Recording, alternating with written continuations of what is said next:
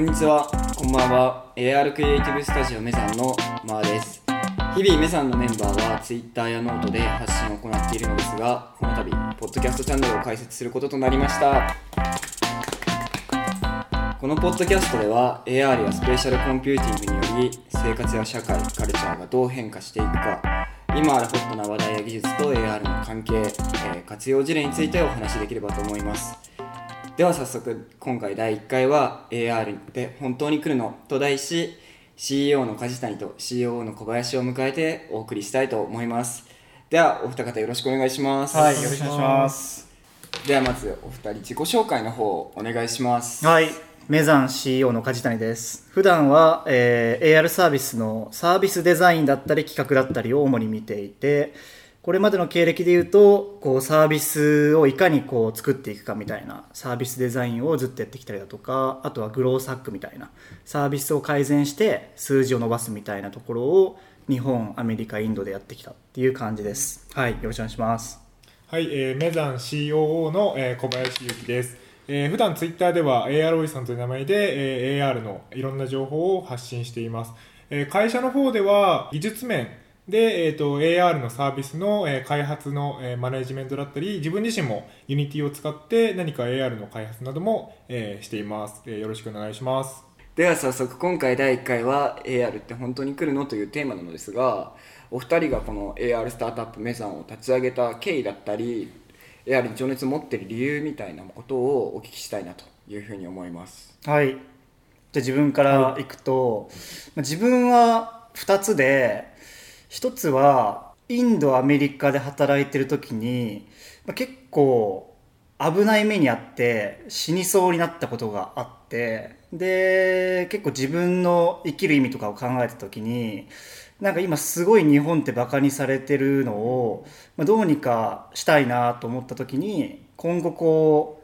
う、新しく出てくるテクノロジーの領域でこう世界で誇れるような企業を作らないとなっていう意識がもともとなんかあってでその中で、まあ、どの領域で攻めようかなって思ってる中で数年前もうホロレンズが出たばっかの時にホロレンズを体験してもういかにスマホが不便かってことに気づいてでも間違いなくもうスマホじゃなくてこういう AR を普段の生活の中で使うようになるだろうっていうのをもうそこで一消費者としてすごく実感してでじゃあもう自分はこう AR の領域でもうそこにコミットしてそこでこう新しく生まれる領域で世界的なスタートアップを作りたいなと思って AR に今張ってるって感じ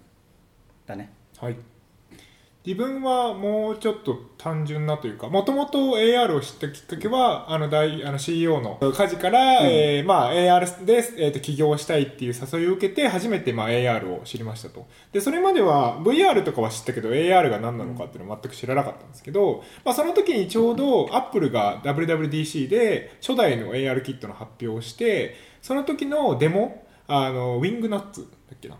あの宇宙船があの机の上に飛んできて、はいはいはいはい。でなんかあったね素敵な宇宙船がこうあったねめっちゃリアルなやつね。そうそうアンリアルエンジンで作られてるやつなんだけどあれが、えーあれを一番最初に見てこれはすごいなと、うん。これはなんか自分が今までいや僕はあのバックグラウンドエンジニアだけどなんかウェブとかアプリケーションとかを作ってきたけどなんかそれとはまた全然次元、まあ、まさに次元が違うような魔法みたいなものが作れるなっていうふうに思ったものがきっかけでしたとで結構自分がそのエンジニアをその初めて本気で志した時っていうのはネットワークの授業の時の課題でなんかこう右から左にそのテキストメッセージをこう送れるただのまあ単純なプログラムだったんだけどそれでも自分のこう意思を遠くに伝えられるっていう魔法みたいな体験が一番最初なんか情熱を持ったきっかけでなんかそれと同じようなものが AR で、まあ、再びなんか情熱を持ってたっていうところから、まあ、AR にのめり込んでたっていうのが一番最初のきっかけです。うんうんうんそうですね。誘った後、あのアップルの発表があって明らかにテンションが上がった。ちょうどねタイミング的にも、うん。っていうのがあります。ありがとうございます、実際にその AR という技術にお二人はかけてらっしゃるわけですけれどもどういうようなものを作っていきたいとか作りたいっていうものをお持ちなんでしょうか？あーで言うと、まあこの後話す AR 本当に来るのみたいなところにも、ま、若干つながるけどなんか AR ってすごく人間をもう一度人間らしくしてくれる技術だなと思っててなんか今スマホとかって歩きスマホすごい危険だし何か友達と話してる時にスマホを使ってると会話がこうすごい阻害されたりだとかあと旅先でスマホの撮影に夢中になって目の前のことに楽しめないみたいなすごく非人間的にさせられてるデバイスだなと思っててスマホっていうのが。でそれが AR になるとこう会話を阻害しないだったり目の前のことを楽しみながら情報を摂取できるみたいな。なんかもう一度人間を人間らしくしてくれるテクノロジーだと思っててなんかそういうものを作りたいなと思ってる。人間をもう一度人間らしくするようなサービス。なんか今日ちょうどインナーで話したようなサービスアイデアとか。もうまさにそんな感じ。ちょっと小出しすで。そうそうそう。そうちょっと小ちょっと出しすずつ出してもらう。黒とじこなんで小林さんもあでもそう同じようなもの。でまあ自分もそのなんだろうな。あのー会社の目標としてまあ一般消費者というかまあ 2B というより 2C のサービスをまあ我々作りたいなと思っててまあそこにその自分のなんだろうモチベーションみたいなものを加えるとやっぱり自分は自分の身の回りにいる人をこう喜ばしたりとか驚かせられるようなものを作りたくて、まあ、さっき言ったように魔法みたいなというか、まあ、今までとは全然違うコンテンツとかアプリケーションが作れるっていうのもそうだし、まあ、カジが今言ってくれたようにその今までスマホっていうのがどうしても無理くりコンピューターと人間がコミュニケーションするための形として生まれてきたもので、うんまあ、それをもっと人間が中心となるようなコミュニケーションの形にできるようにしたのが AR だと思うんで、まあ、そういう、ね、より自然にそのコンピューターとかデジタル情報とコミュニケーションできるものとして、まあ、AR を活用していきたいなというふうに思ってます。ありがとうございます実際にその AR 技術って僕自身もワクワクしているものなんですけれども友人とかと話してみるとやっぱりまだポケモン GO とかしか体験したことなくて AR って本当に来るんですかみたいな。それ23年前からあまり変わってないんじゃないって言われることも、まあ、なくはないなというふうに個人的には思っていて。でお二人がどう本当に AR って来るのか。それはどういうふうに来るんだろうかみたいなことを二人から意見とかを聞きたいなというふうに思っています。なんかその AR 時代が来るを言い換えると ARMR グラスを使うのが当たり前になる時代が来るかっていうことだと思うんだけどなんかもう謎かけみたいだけどみんなが来ると思ってると来るしみんなが来ないと思ってると来ないものかなと思っててっていうのもなんかこう正直今現在で AR グラスを日常で使う意味ってまあほとんどないですと。でただそれってこう出たばかりの頃のスマホと同じでスマホもなんか最初出た時ってあんまりこう使う意味がなくてむしろ全然ガラケーの方が便利みたいな。なんだけどこういろんな企業がこうスマホの未来にかけてデバイスを作ったりだとかこうアプリケーションを作ってある時点から振り返るともうスマホの方が便利でガラケー使うのってもう不便だよねっていう状態がなんか結果的にできてたみたいな。でそれと同じことがまあ AR グラスにおいても起こるかなと思ってて。でじゃあ AR の未来にかけるところがあるのかっていうと、まあ、今の時価総額の世界のトップ10社の8割がソフトウェア企業っていうのがかなりミソかなって自分は思ってて、まあ、アップルも含めて、まあ、もはやソフトウェア企業だからもう8割ソフトウェアの会社が並んでるんだよね。って考えた時にソフトウェア企業の彼らがこう今後事業を拡大していくにあたってもう残されてる余地ってデジタル上での経済活動の面と質を拡大するってことしかなくて、でスマホが出て信号待ちの時間がこう隙間時間になってで経済活動デジタル上の経済活動の面として広がったように AR デバイスが出てくるとこう歩いてる時間だったり何か別のことをしてる時間もデジタル的な経済活動の面になってくると。で面の拡大が起きてでかつ AR でこうネットの買い物が現実の実店舗の買い物と引けを取らないみたいになってくるとネット上の経済活動の質も上がってくるみたいな。っていう面と質が拡大してくるみたいなところを彼らソフトウェア企業がこれからも投資をし続ける。むしろ投資を拡大していくっていうのは、まあ、おそらくあり得るシナリオ。で、まあ、むしろそうなるだろう。って思ってるから振り返ったら結果的に AR デバイスの方がスマホより便利だねっていうある一点が振り返るとできてるみたいな感じになるかなと思ってます。ありがとうございます。えー、小林さんの方は？なんか自分はそのもうちょっとユユーザーの目線というかユーザーの立場からするとあの結構今まで我々がこう使ってきたコンテンツの進化の延長線上にあるものかなというふうに思っていて、まあ、そのそもそもえー、我々テキストから始まって写真動画ってきて、まあ、次に来るのは3次元でで、まあ、VRAR ってものがそこにあってで、えー、その中で、えーまあ、VR ってのは、まあ、一般生活の中に根ざしてなくて、まあ、どっちかっていうとその一般生活からバツって切られてどっか他の世界に行ってな体験することだから一般生活の中で使われるのは AR になってくるかなと。でもう一個は怠惰の法則みたいなものがまああると思うんだけど、まあ、そこにも結構あの乗っと乗ってくるかなっていうふうに思っていて、まあ、結構そのそもそもカメラがずっとついてるから、まあ、自分のことをよく知ってくれて、まあ、それに対してコンテンツが出てくるし、まあ、そもそも我々今スマホを手に持ってやってるけれどもそれすらも必要なくなってただ世の中を見ていればデジタル情報に、ま、アクセスできると。でしかも我々のことをよく知ってく知ってるからもうそもそもインプットっていうものも主体的にやらなくてももう自動的で自動的に、まあ、AI とかが解析して自分が何をやりたいのかとかどういうコンテンツを見たがってるのかに基づいて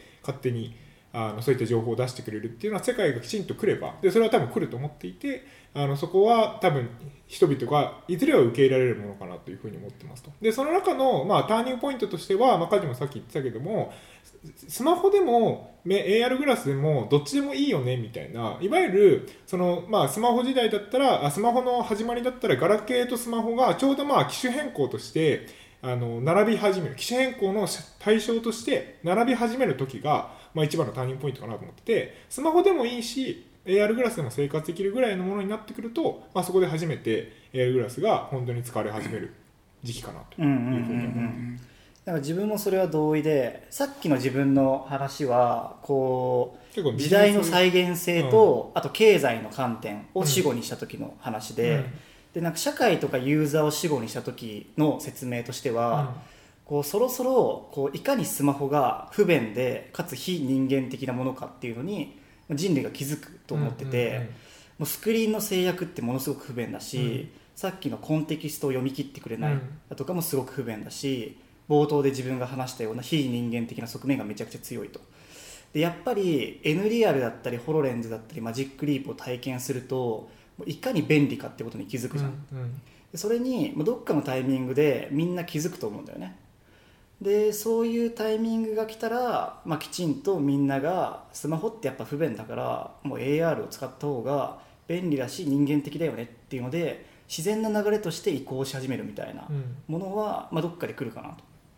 と。さっきの話とこう折り重なって結果的に AR の方が便利なタイミングがちゃんと整ってて、うん、それがまあ便利だしちゃんと人間的だよねってユーザーもきちんと理解が追いつくみたいな、うん、っていうところが来るとまあ普通に AR 時代って来るよね って思ってる。あとまあ結構必要なのはキラーアプリとかキラーコンテンツかな、ね、ユースケースがね。俺多分スマホのキラーコンテンツは LINE だと思ってるんですよ、うん、日本だと？日本だと。あ俺とりあえず俺の身近な例でいくと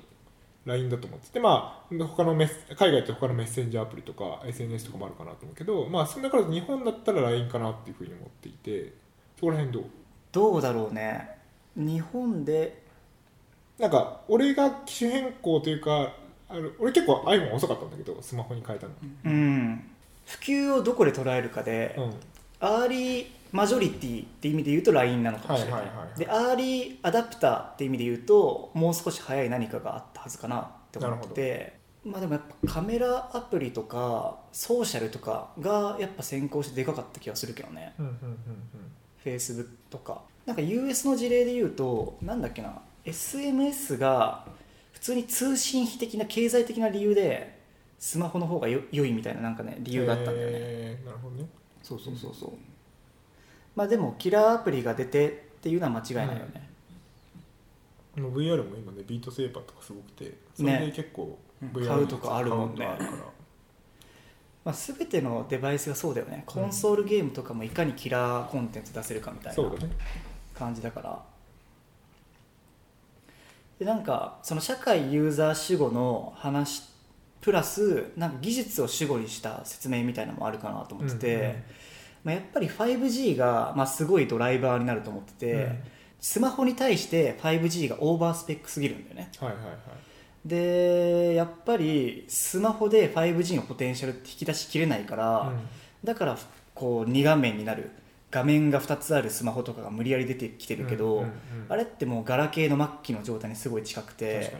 に。そろそろきちんとその新しい通信帯域、うん。G に対応した別次元のデバイスが出る頃合いだなっていう匂いがプンプンするみたいそうだな、うね、ん、っていう感じは思うね。ありがとうございます。先ほど、まあ、キラーアプリケーションができれば社会的な需要が増していってだんだんとその AR グラスの使用とかも増えていくんじゃないのかなというお話があったと思うんですけれども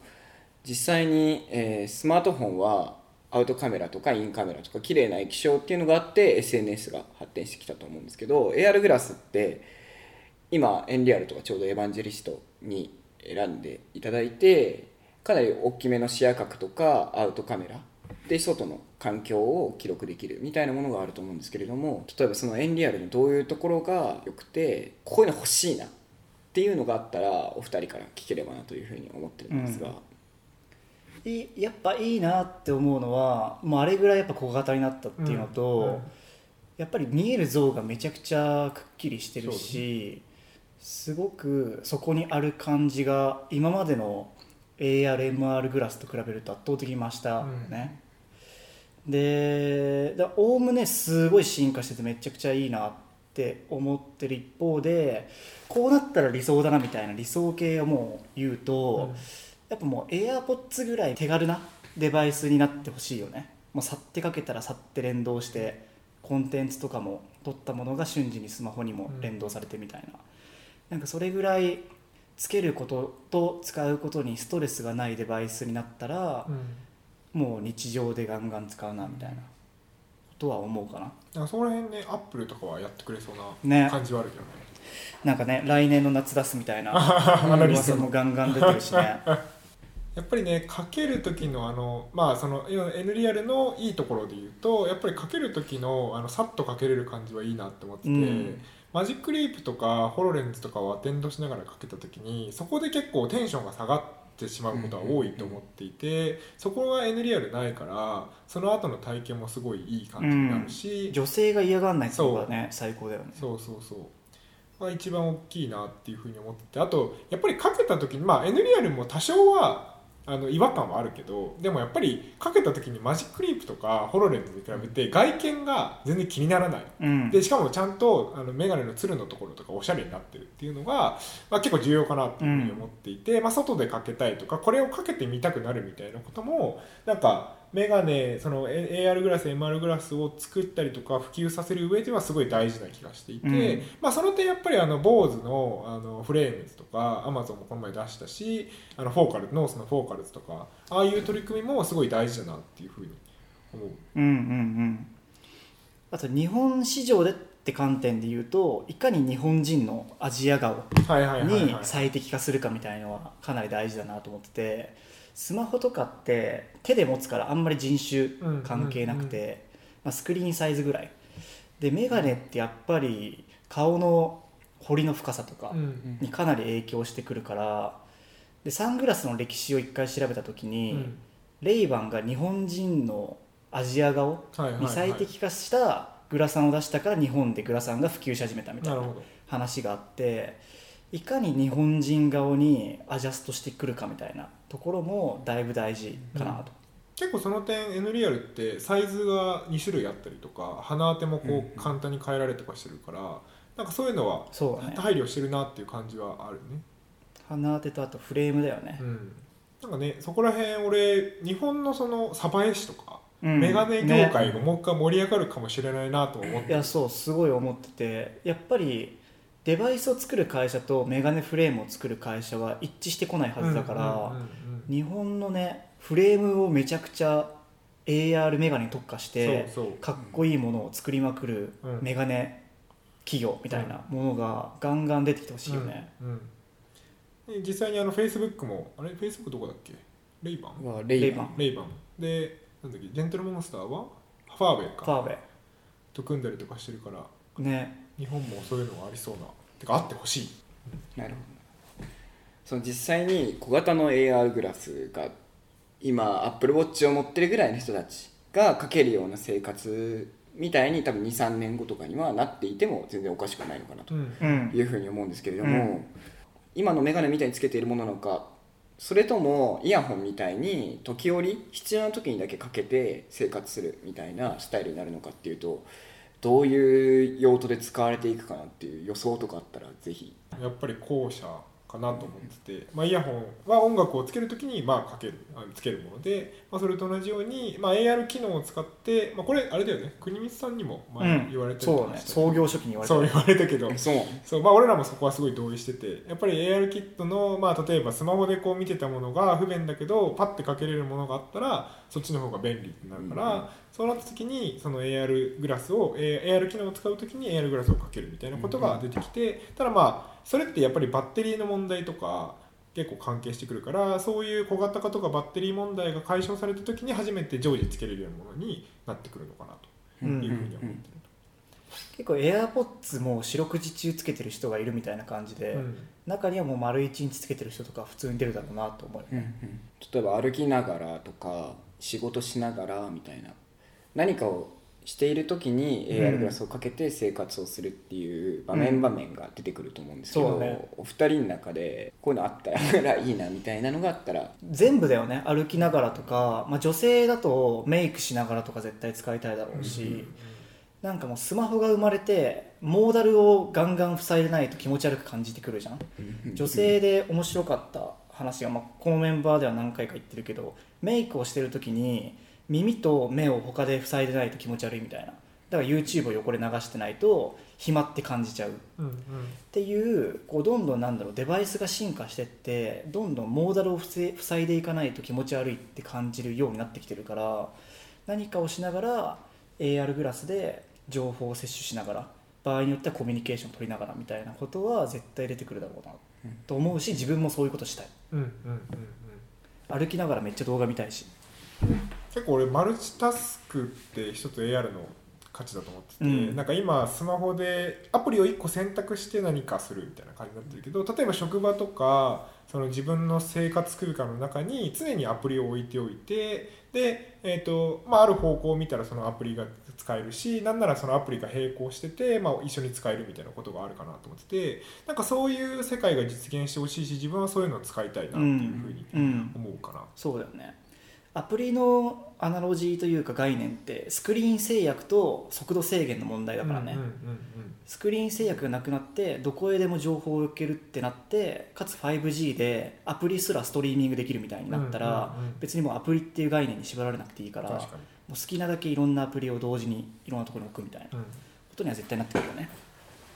はい、えー、梶さんコウさんありがとうございました。ありがとうございました。ありがとうございました。